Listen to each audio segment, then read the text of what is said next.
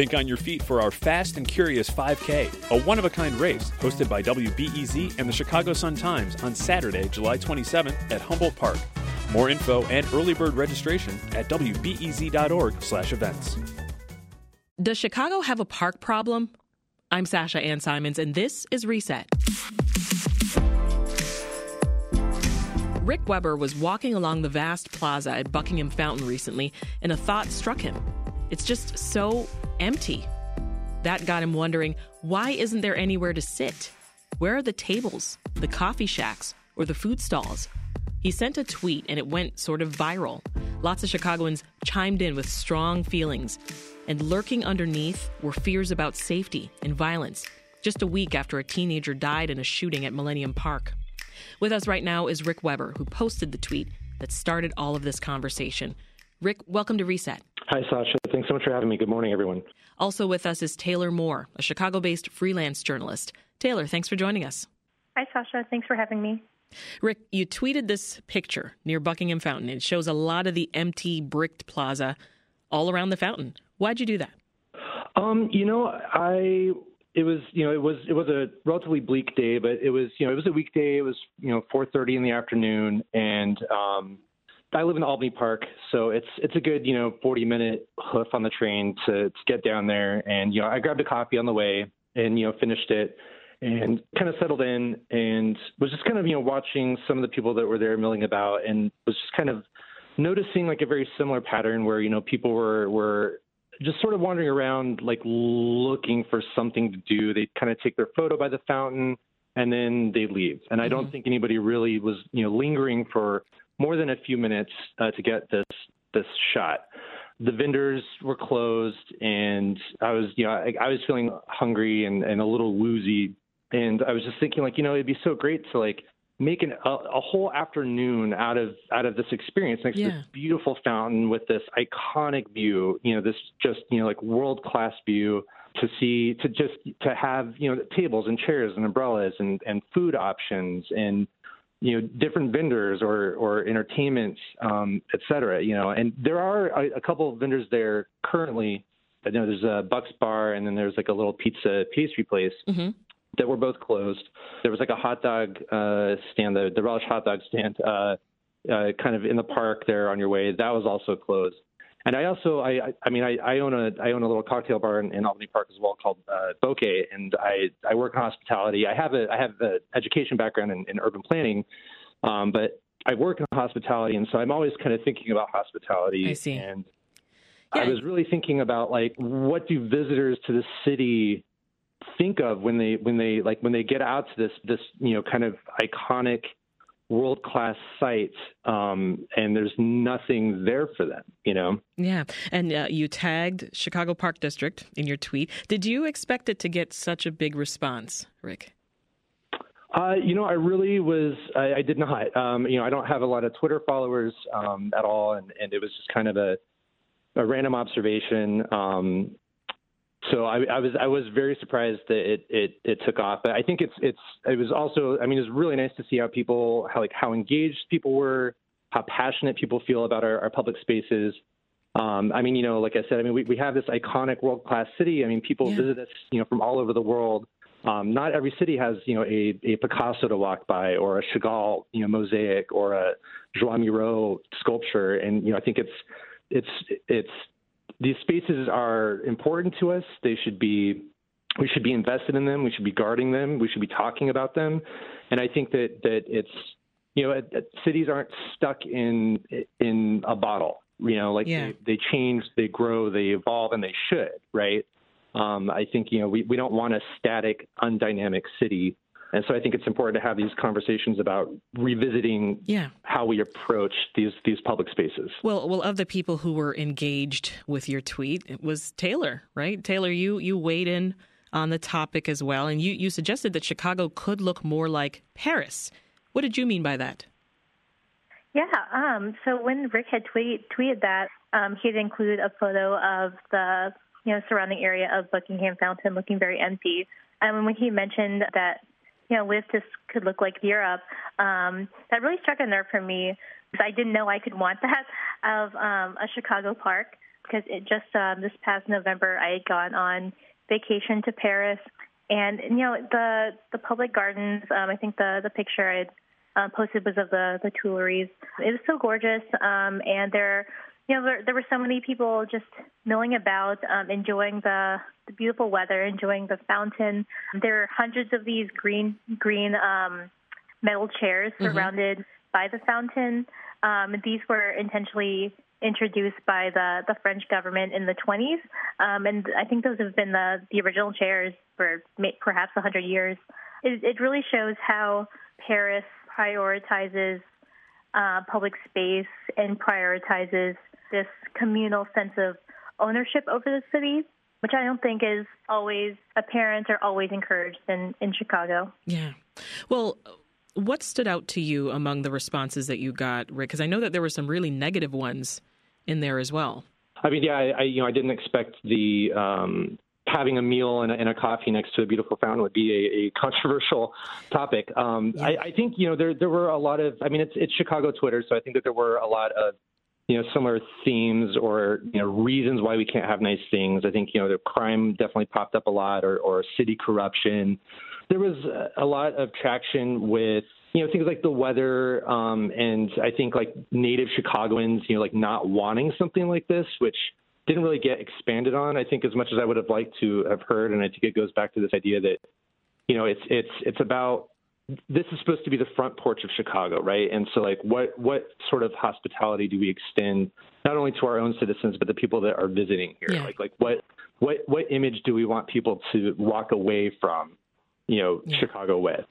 Um, I think that uh, if I were the Chicago Parks Department, I think the one the one response that I found the most alarming was that Grant Park sucks. And I think that, you know, like a lot of people are just like, you know, man, that's just like a place for Lollapalooza. Um, that it's it's kind of isolated from you know the loop and, and the rest of the city and and I mean and and as I was walking through the park like I was walk, um, walking past the uh, like little like Lincoln statue pavilion area and you know it was it definitely felt yeah. unkept you know I mean it was it was very empty there was you know the grass hadn't been mowed recently the a lot of the walkways were in, in disrepair. Um, so I think that there was there were a lot of people that were just like, I don't go to Grant Park. I never go there. Like, I, I don't spend money there. I don't spend time there. Yeah. Um, there were, you know, there were some people that were like, I, I have visitors that come in from out of town that want to go there, and I don't like, I don't enjoy taking them there. And I think that's that's a huge problem for this this you know. It is, yeah. Great, great point. Let, let's let's hear what uh, someone else thinks here. Christina's calling from Lakeview. Hi, Christina. Welcome to Reset. Hi. Thank you. Well, first, I just want to endorse the issue about we could make our city look a lot more like a European city if we want to be really world uh, world class. Um, I I have questions about uh, you know um, trying to increase safety by the present uh, presence of police officers because that's oppressive to those of us who want to just relax and enjoy that space. Um, I also um, feel that Grant Park is not something that draws me. I'm down in the loop all the time, but I'm not drawn to come there because I agree with the person that said it's like Lollapalooza, and it seems like it's a space for big crowds and not for someone like me. It needs more seating. It needs to be, you know, the more that people are in a place and take over the place in a positive way, there's so much research that supports that that is what makes things safe. Mm-hmm. And for us to be reactionary because we had um, gun, uh, you know, we had that shooting. I mean, my heavens, we're going to let one shooting change our policy that curfew is there it's unenforceable period. It's not going to be enforceable. Yep. And to draw the police officers from other areas to do that, I mean, there's going to be violence between the police officers because the people are going to push back and they are going to be carrying guns. And um, I think if we abandon that space, I think we're just going to create more crime. Thanks for your call, Christina. Appreciate that. Um, Taylor, weigh in here. Yeah, absolutely. Um, thank you for your, your comment, Christina. No, I would agree with you. Um, I think the you know talking about the the, the shooting death that happened of the the 16 year old last week and the now the um, the curfew on minors in, in Millennium Park it really calls into question who um, public parks and public spaces is for. Um, there are um, exceptions to um, the the rule for teens going to ticketed events, um, including large festivals, um, including uh, Lollapalooza, you know, which which has you know a lot of um, suburban teens coming in from the suburbs. Um, I think it calls into question um, which teens we want in the parks, and um, you know, it begs the question who should be feeling safe in um, yeah. our public parks. Rick, uh, I'll give you the last word here. What more do you want to see? I mean, clearly you have stirred up a very interesting discussion here. I, I, I, definitely agree with, with the the comments here about you know crime concerns and not letting that override the wide possibilities for these spaces, right? And um, I think that it's it's it's not a reason to just sort of you know unilaterally like lay down any cool ideas or approaches that we have to these these very public, very important spaces to us. Um, I I do think that you know overall I think it's just about having having a broader conversation about an openness to vision. Um, I think you know, unfortunately, like not to sound too boilerplate about it, but you know, just getting people involved and you know having people show up for those those parks meetings and just really advocating for their city as much as possible. Yeah. You know, and, and I think that that even outside of the parks district, like looking at our streets and our sidewalks, I mean, those those are public spaces, right? And you know, maybe having more pedestrians, more you know bike safety, um, you know more. I, I, I was in Turkey last year, and you wouldn't believe the street life in these these pedestrianized streets. Um, mm-hmm. Um, you know they're that they're you know open all night long, like department stores. You can go buy clothes at two o'clock in the morning, um, and it's just so full of life. And Very different. yeah very different, and yeah. it, and it's it really just speaks to our our you know how we just approach all public space in the city. I think that's Chicagoan Rick Weber and Chicago freelance journalist Taylor Moore. Thank you both for coming on the show and of course for starting this conversation. Let's turn to another voice on this topic. Joining us now is Emily Talen, a professor of urbanism at the University of Chicago. Professor Talen, this conversation started at Buckingham Fountain in Grant Park. This is actually one of the biggest fountains in the world but its plaza is still empty a lot of the time. Why do you think that is?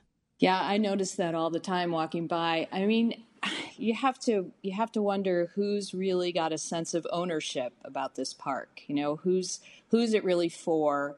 Who cares about it? Is it just tourists who are visiting? Is it, you know, locals? There's no kind of immediate constituency for that park um, because uh, who's living around it, and more importantly, who's really had a voice in creating that park. Yeah, um, that's the most important thing.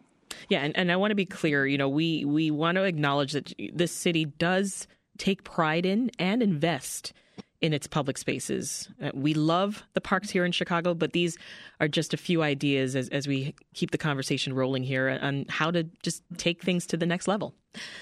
Let's uh, go to the phones now. Jennifer from Beverly's been standing by. Hey, Jennifer, welcome to Reset.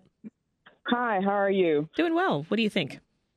So, I have lived in Chicago all of my life. I'm African American, and I remember when there was a ton of things going on in Grant Park. And so it has been through the leadership of Daley, Mayor Daley, former Mayor Daley, the second one, uh, when he disinvested in Grant Park to focus on the development of Millennium Park and the Bean. And then Rahm Emanuel disinvested in Grant Park to focus on Lollapalooza. And so there was a time in the 80s and the 90s when I always invited all of my friends to come to Grant Park. Mm. We had Venetian night. Uh, we had weekly concerts at the Grant Park. Um, the the the I, I don't know the name, but the, the stage there in Grant Park and there were vendors. Church's Chicken was a vendor at yeah. Buckingham Fountain. And as a teenager, I'm a I'm a black I was a black teenager, and there's a conversation about black curfew and all that stuff and safety. But when I was in high school, downtown was the place to go. It was welcoming. Yeah. It was it was where you went for dates when you wanted to hang out with your friends.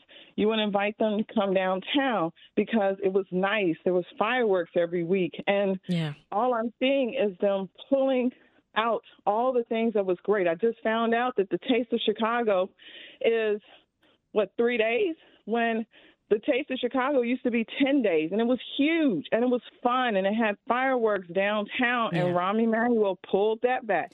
So the things that we're seeing is not is it used to be there under Harold Washington. He really made downtown and Grant Park with the Blues Fest, the Jazz yeah. Fest, the Gospel Fest festive. I it hear you. Great. We had summer dance in Grant Park where people would come and dance to house music, to country music, to salsa. Sounds like a great time, but not not not so much the case. Yeah, not so much the case anymore. Um, Professor, what do you think about what Jennifer's saying here? I, I wonder how you design a public place that people actually want to stay in and not just walk through, like what's been happening lately, making it more of a welcoming space, like what Jennifer's describing.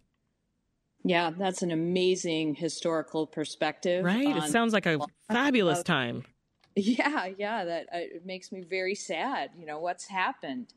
Um, is this a result of um, corporate interests wanting to kind of, you know, make everything kind of whitewashed and and you know increase police presence and just um, have more control over the space as opposed to letting people um, do what they want to do. So, you know, the number one thing about what makes a great park or public place is that the people who use it have a role in creating it and designing it and programming it and managing it. I mean, that's that's the holy grail of the best kind of placemaking.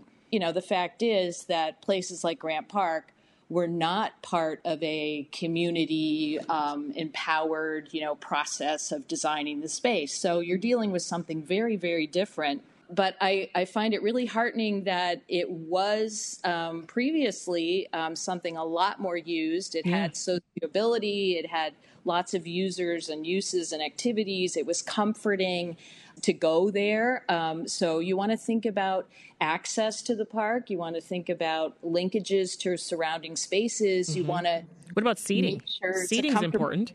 Oh yeah, seating. This is what I tell my students. The number one thing: Do you yourself want to go hang out there? And if so, why? And if not, why not? And often they say, well there's nowhere to sit. There are no chairs. You know where would where could i just hang out? Mm-hmm. and i wonder if um, in our rush to to sort of try to make places safer because of a perception of criminal activity if we've kind of gotten rid of those hangout spaces and those that ability to linger. Um, i don't know. That that may be what's happened. Let's jump back to the phones here. Steve in hyde park has been waiting. Hi steve. Hi um, thanks for having this conversation. I think it's it's very important. I have a couple of ideas. One is why couldn't the city encourage more food trucks to be um, present in the parks, and then they could provide tables and chairs and independent small business vendors and you mm-hmm. know entrepreneurs could could uh, thrive and take advantage of of the city uh, park access. That's a good question. The other idea I had is if they needed police presence, and if that's a mandatory thing, why not use the the uh, cops on bicycles or horseback?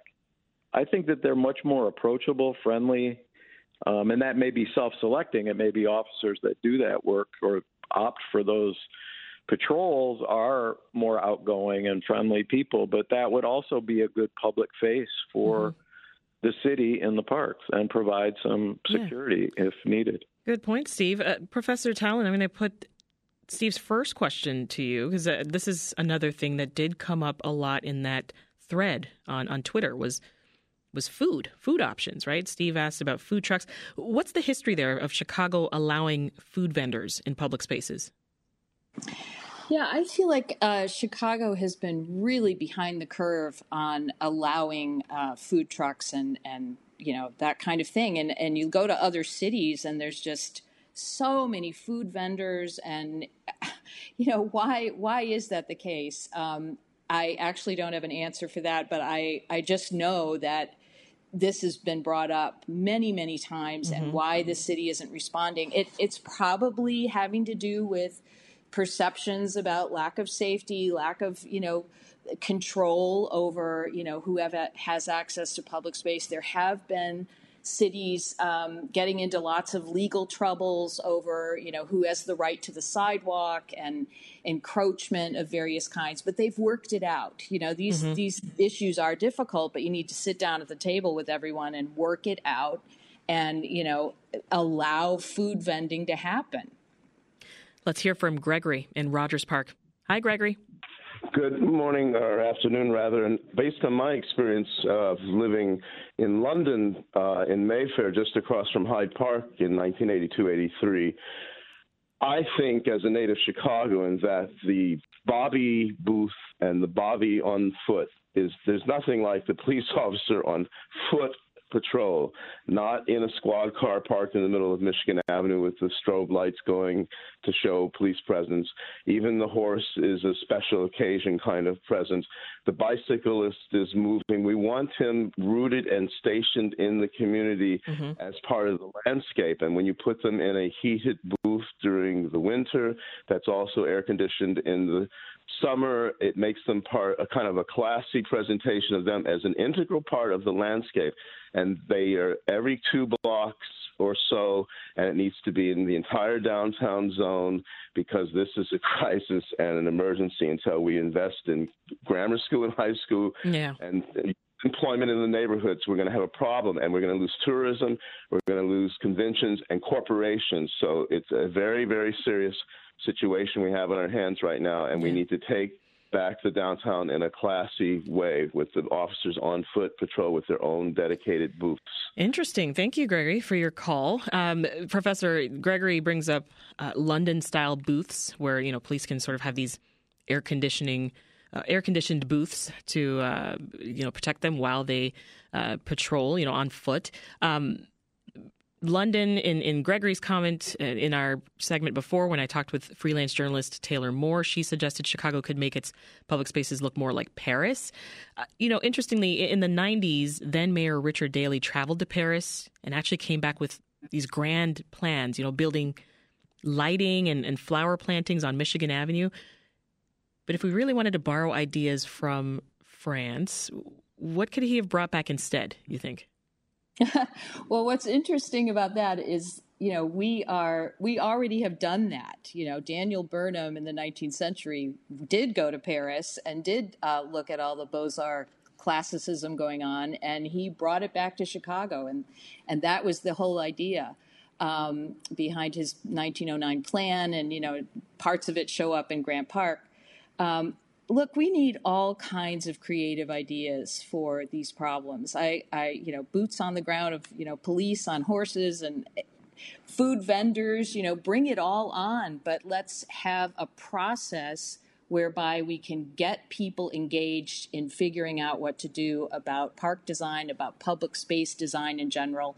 And I think what is lacking is the right process for getting that engagement, getting mm-hmm. that input, getting the public participating in it. Um, and I think Chicago, I don't, I don't exactly know why, but it really is behind the curve. We don't have neighborhood planning. I know that that's talked about all the time. Um, but I have been studying the the um, situation with neighborhood planning in Chicago, and it's very reactive. Yeah. It's you know here's a development, let's organize against it. You know rather than a positive, proactive. Here's our vision for the way neighborhoods should be. Here's our vision for public spaces um, and moving forward on that in a collaborative way. Yeah. And it's all about the process to me. Well, you, you mentioned Daniel Burnham, who's the architect who designed um, Chicago's 1893 World's Fair and, and much of the city. Um, Burnham and other people planning these public spaces from the top down, they were upper class, right? And at the same time, the city had labor strikes and tenement housing and poverty especially among immigrants here. So, how did that context, you think, affect what the planners were trying to do and how they actually saw these public spaces?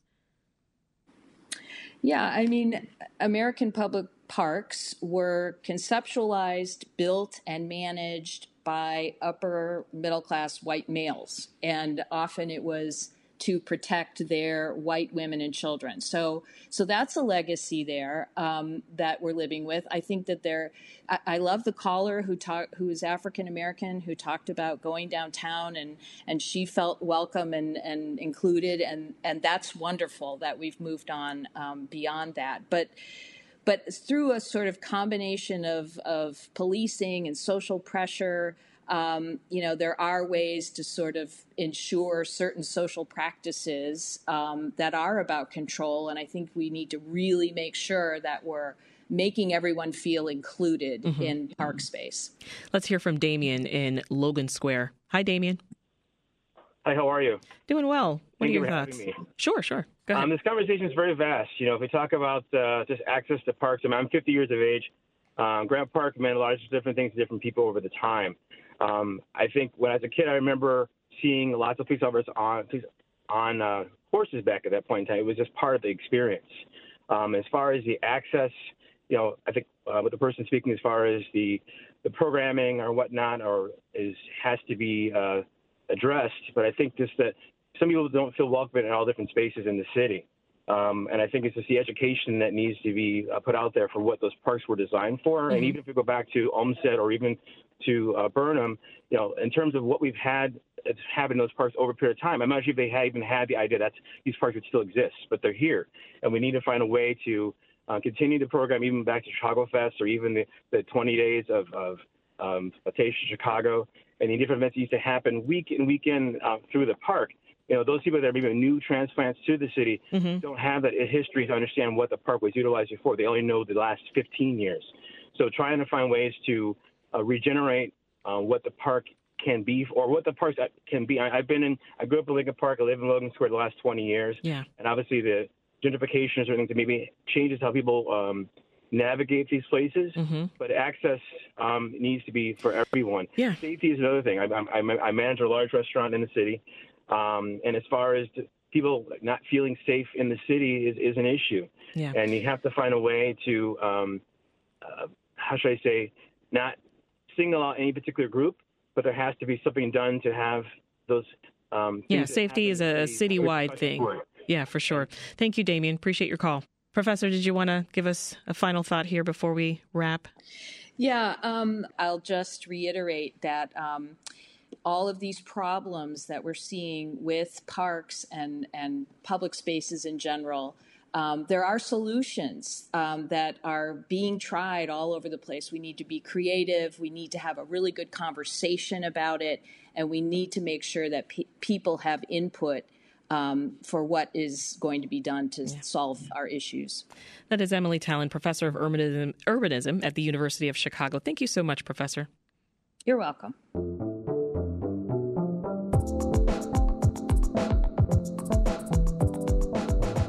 That's it for today's reset. I'm Sasha Ann Simons. Thanks for listening. We'll meet again tomorrow.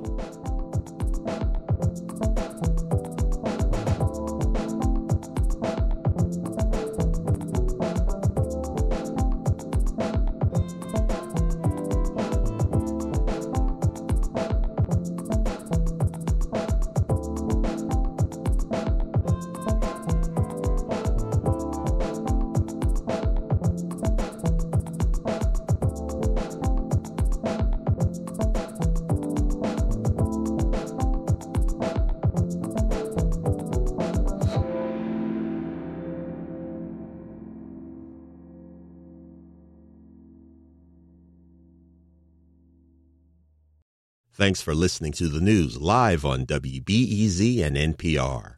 The WBEZ stream sounds great in the kitchen on your smart speaker and anywhere on the WBEZ app. Listen every day.